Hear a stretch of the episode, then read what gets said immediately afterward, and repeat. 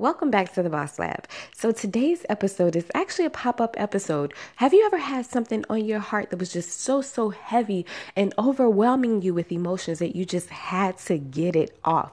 That is exactly what I'm going through, you guys. I could not wait another day to release this episode. So, my brother was in town this past weekend and we had dinner Sunday.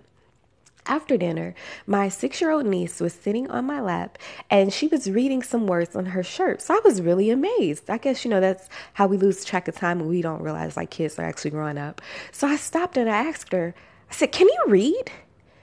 She turned around, looked me in the eyes with the brightest smile ever. She said, Not yet.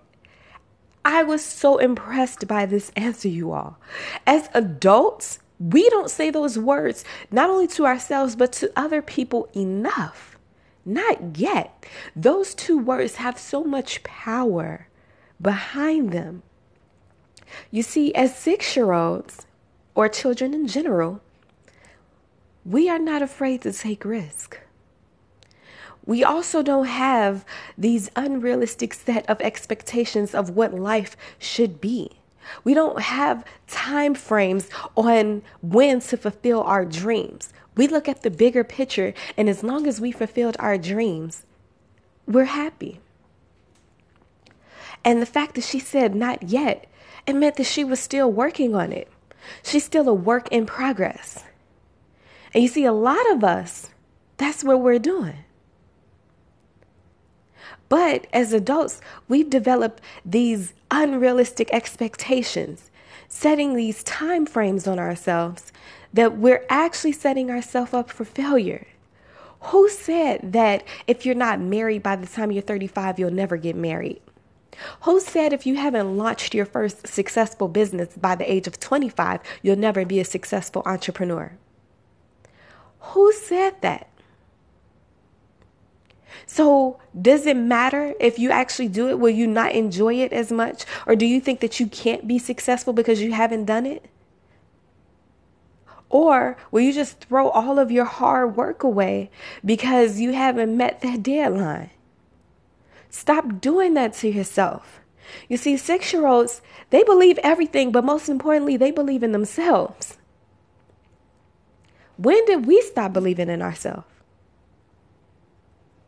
So I challenge you to dig into your inner six year old self. Start believing in yourself, not just what you tell other people, but also what you tell yourself.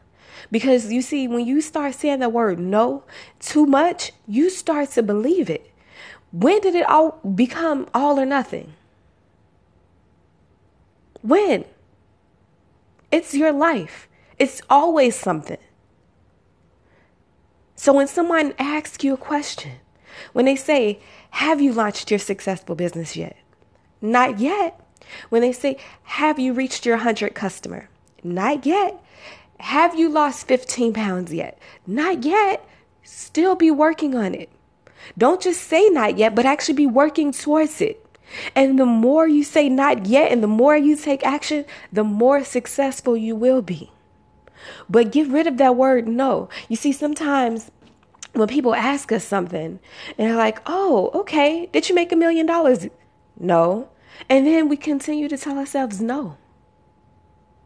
When the whole time it should have been not yet. I'm working towards it. I'm a work in progress.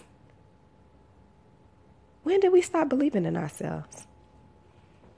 More importantly, when are we going to start believing in ourselves?